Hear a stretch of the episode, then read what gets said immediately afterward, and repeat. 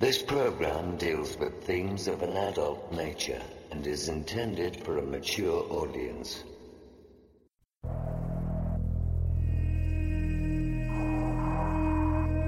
The very word secrecy is repugnant in a free and open society. And we are, as a people, inherently and historically opposed to secret societies, to secret oaths, and to secret proceedings.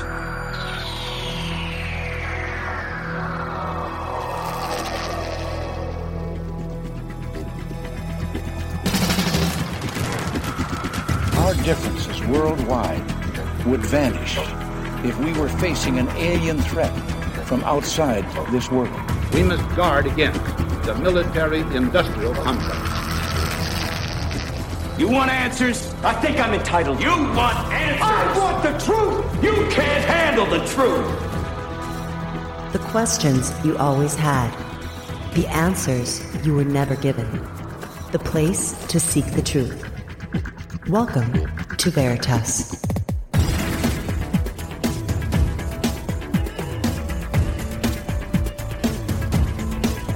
Headline edition, July 8, 1947. The Army Air Forces has announced that a flying disc has been found and is now in the possession of the Army. I'm as mad as hell, and I'm not going to take this anymore! The power they took from the people will return to the people. The Matrix is everywhere. It is all around us. It is the world that has been pulled over your eyes to blind you from the truth. Shall I tell you what I find beautiful about you? You are at your very best when things are worst. Sooner or later, though, you always have to wake up. Be skeptical, but don't close your mind.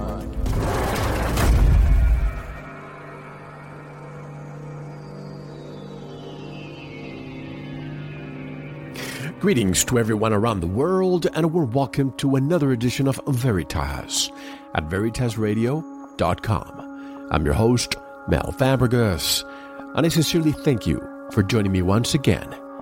And if this is your first time, please make yourself at home. I want to thank you, Veritas member, for making our truth journey a reality. Please subscribe at veritasradio.com to listen to all segments of tonight's interview and all of our material.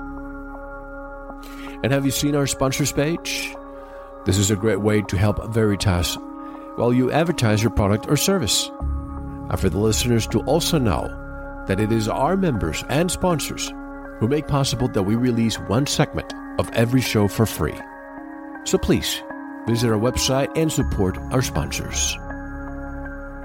And in addition to MMS, our USB drives with all our seasons and bonus material, we have added 100% organic phyto vitamins. If you're taking the big brand multivitamins, you are taking a chemical cocktail. Click on the Phyto Vitamins link on our website and really feel the difference. And to get in touch with us for member support, media inquiries, you want to be a guest or are a whistleblower, there's a link for you by clicking on the contact button of our website at veritasradio.com.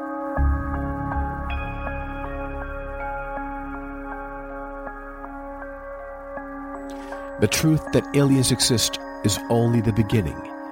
They are connected to our world, to humanity, and they are contacting the people of Earth today.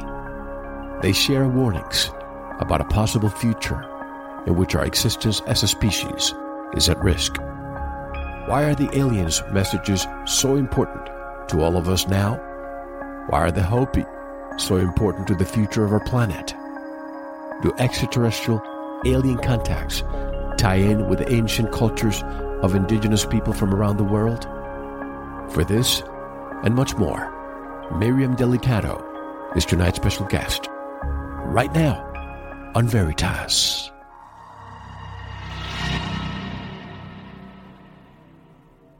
Since childhood, Miriam Delicado has been in touch with the other worlds and energies of life beyond our Earth's dimension. During a physical encounter in 1988 with tall blonde extraterrestrials, Miriam was given insight and information from these beings regarding who human beings really are and the purpose of life on planet Earth. With this deep understanding of the creation of life, she began contacting indigenous people around the world, understanding the sacred spiritual fabric of life that the indigenous still connect with through their ceremonies are holding the world in balance. The role is critical to the future of our planet as we transition to the future of this planet. Miriam is also the executive director of the Great Gathering of Humanity, which has been created with the understanding that we are all one people, the people of Earth. And to learn more about Miriam Delicado and her work, visit her websites at thegreatgathering.org and bluestarprophecy.com. And directly from northern British Columbia, I'm privileged to have with me as my special guest Miriam Delicado for the first time in Veritas. Hello, Miriam, and welcome. How are you? I'm very well, and I'm very pleased to to be here on the show with you, Mel. Uh, I've admired the work that you've done for a long time, so it's um, it's wonderful that I have this opportunity to talk with you today. Thank you so much. Oh, thank you for your kind words, and it's been a long time that we've been preparing to to have you on. And first of all, I appreciate that you have done this in a very short notice. So I look forward to our discussion tonight. But Miriam, beyond what I read on your bio, I know a lot of people know you, but I'm curious to know a little bit more about Miriam Delicado. What what happened with you throughout life that has put you where you are today in this path of informing, of teaching, of educating and enlightening people? Well, it's interesting, you know, thinking back to my childhood, my to my earliest years in life, and I think, you know, I uh, you know, in my process of spiritual growth because we've all been going through a process of spiritual growth on the planet and individually. Looking back at childhood can be very very beneficial I think for anyone. And when I do that, I look back to being a very young child who had a, a difficult upbringing for many reasons and even at the age of you know 11 12 years old would tell people they would say don't you don't you hate your life? Don't you want a different life? And even at 12 years old i would say to them no because every experience that i have is making me who i am today. And if i changed any of it it would make me into someone else and i love who i am so I think that this process of you know growing into this this work that I'm doing currently has always been present in my life, and it's in a it's in a, a state where it's constantly growing and shifting and changing. And I, I believe that as human beings, that is what we are here to do, is to shift and grow and have greater understanding. So how did this come about in my life? I've always had a nature to um, care for people.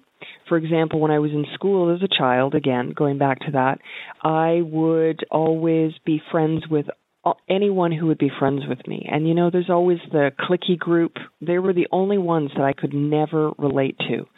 Everyone else, um, especially the underdogs, were my best friends. And I would always, you know, stand up for them and defend them and be there for them and support them emotionally. Um, and I remember this very clearly about my my youth. But as I got older, when I was 22 in 1988, having um, a very profound spiritual experience, with beings of another world, um, tall, blonde haired, blue eyed extraterrestrials. That was the catalyst and the final, that was the, that, I wouldn't say the final, I shouldn't say that. It was the catalyst to throw me into this work. And so it's been quite a journey. I'm 47 years old um, as of today, and uh, still growing into that into that um, position of being a teacher, being someone who just shares insights in, from my life on a personal level to to hopefully be able to share something of value for the next person that comes along. Can you share more of the experience you had in 1988 with the tall blonde extraterrestrials?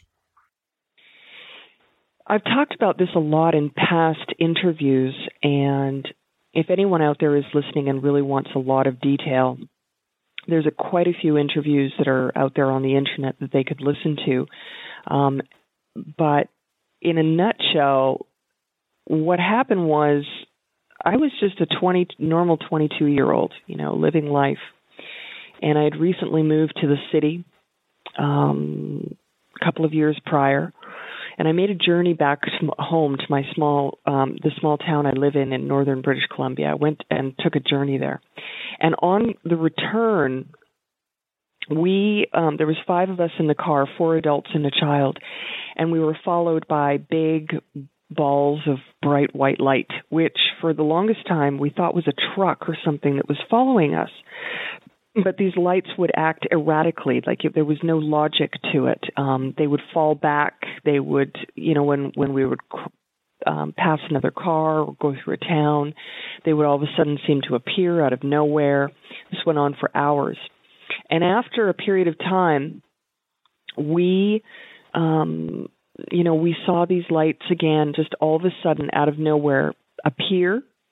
And the next moment, the car was pulled over on the side of the road. Um, the other three adults in the car and the child looked like they were in a state of, um, you know, just, uh, uh, it, it looked like they were almost asleep and in the car. And I was the only one that seemed to be awake. And I saw a craft in front of me on in front of the car, and I saw the big balls of light at the back light coming from every direction, and then these beings came and took me by the hand. Small, I would not call them grays, um, just because of the generalized description of grays that's out there in the public. But they were small beings um, that were maybe about four, four and a half feet high, something around, yeah, maybe four, four and a half feet high, and uh, um, big black eyes that were not slanted but round. They took me by the hand to another larger craft where in the doorway these tall blonde haired blue eyed extraterrestrials were. And what was interesting is that my first thought upon laying eyes, you know, seeing them, my eyes looked up and I the first thought that I had was, What are you doing here? Why won't you leave me alone?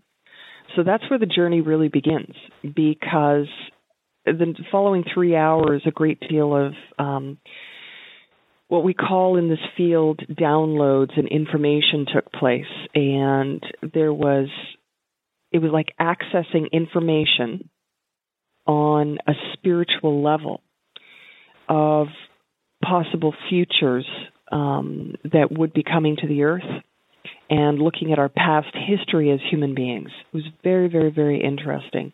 And it took me years to process that. And I think in reality, I, in, if I had to be honest, I'm still processing it because it was so much, and that was 25 years ago. You know, when I hear these stories of extraterrestrial beings or interdimensional beings communicating with, with people like you, I sometimes wonder why it is that the, and we'll get into the disclosure with a big D, why it hasn't happened and why the power structure cannot allow that to happen. Why is it that these more advanced, and I have to assume, presume that these are more advanced that we are here, mm-hmm. why haven't they made their presence known more publicly? That is actually a spiritual question. And it's a very profound question. Going back to this 25 years ago, uh, you know, I'd like to take take the listener back, especially those people who are older, and go back to 1988.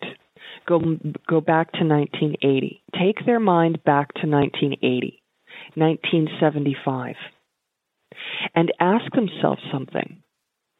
In your daily life during that time, did you think about extraterrestrials? Was that anywhere even close to being present in your mind or in your thoughts or in your daily life at that time? And was talk about spirituality at the forefront of people's um, thinking? Uh, was it in advertising? Was it in uh, their daily lives? Really think about that question that I'm asking the listeners to think about. Because back in 1988, after I'd had this experience, I remember very clearly telling, for example, my family and the closest people around me, I said, one day in the future, we will realize that every last aspect of life itself, in some form or another, relates to these extraterrestrials.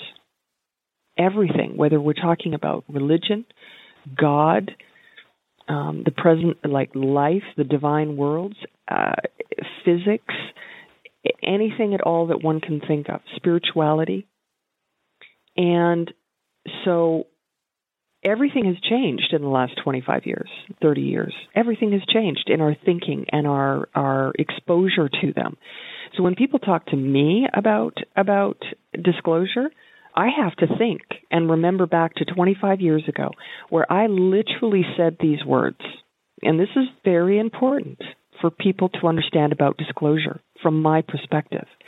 When I went to someone begging them to help me because I was, you know, I'd had this extraordinary experience, and I said, I saw aliens, quote unquote, these people would look at me and they would scrunch their face and they would say, What is an alien? What are you talking about? Now, can you imagine today anyone even saying anything like that? They wouldn't No. even begin. Not not a child, not an adult, not an elder. No one in society, almost anywhere on the earth, would have the ability to truthfully say, What is an alien? So again, what is disclosure and why has it not happened? When I'm asked this, I think of that. And I believe that we are in the process of disclosure. But then there's also another very deep step as to why they haven't exposed themselves, and we can get into that a little bit further down, further along in the conversation, Mel, because it's a very, very important question to ask. Let's stay with your experience for a moment. Who did you go for help at that time? Um, I, you know, I read, I think I read like maybe two, maximum three books on the subject. Um, one of them, of course, was uh, Communion by Whitley Strieber. Sure. Um, one of them, oh my goodness, I can't remember her name, but I read a couple of books. I was going to contact these people, but decided not to. I, I just felt that it was they were not really keying in to the information that I had received, for example. So I didn't think that they would under understand or be able to give me any support. Um, I can't actually remember how I first found someone. Um, the the first individual that I found, but what I did was I I went to psychics. I remember going to very, very um this one psychic that was always sitting in a restaurant uh in the area that I lived in. I went to her. She actually sent me to the Rosicrucian order. I'm I don't even know much about these people. I just know that it's another one of those secret societies. She sent me to the Rosicrucian order. Um, when I went there to a meeting, everyone was wanting to pick my brain and my information so much I just took off from there as fast as I could um, I went to, you know, I just sought out uh, spiritual bookstores and asked the people there. They pointed me in the direction of theologians, for example, the Theologian Society. I ended up in the midst of all of these really heavy societies. And they were the only ones at that time that appeared to be present um, that had any understanding of anything spiritual. But at that time, none of them had understanding of the concept of extraterrestrials and their um, and their relation to us. They all wanted to know what was being said. And then I found one person, and from there we started connecting. And I actually started a group. I actually started a group um, where, and we had meetings once a week. Uh, it didn't last very long. It got really sticky, very ugly because some definitely some government type people entered into it, and it became it became a little scary. So we stopped. And then after that, how was the the event that connected you to the indigenous people of the world? Well, that actually took um, that actually took my gosh I, i'm never good with num i'm never good with how exactly how many years. I believe it was like 14 or 17 years. In 1988 i had the experience. In 2003 was when this process started um, there was some very interesting information that was shared with me when I was with these beings in 88 that showed me the importance of. Thank you for listening. To unlock the full two hour interview, including video formats, downloads, transcripts, exclusive articles, and more, subscribe to Veritas Plus now. Gain access to our entire archive dating back to 2008. Just click subscribe at veritasradio.com. Because you don't want to believe, you want to know. Subscribe now.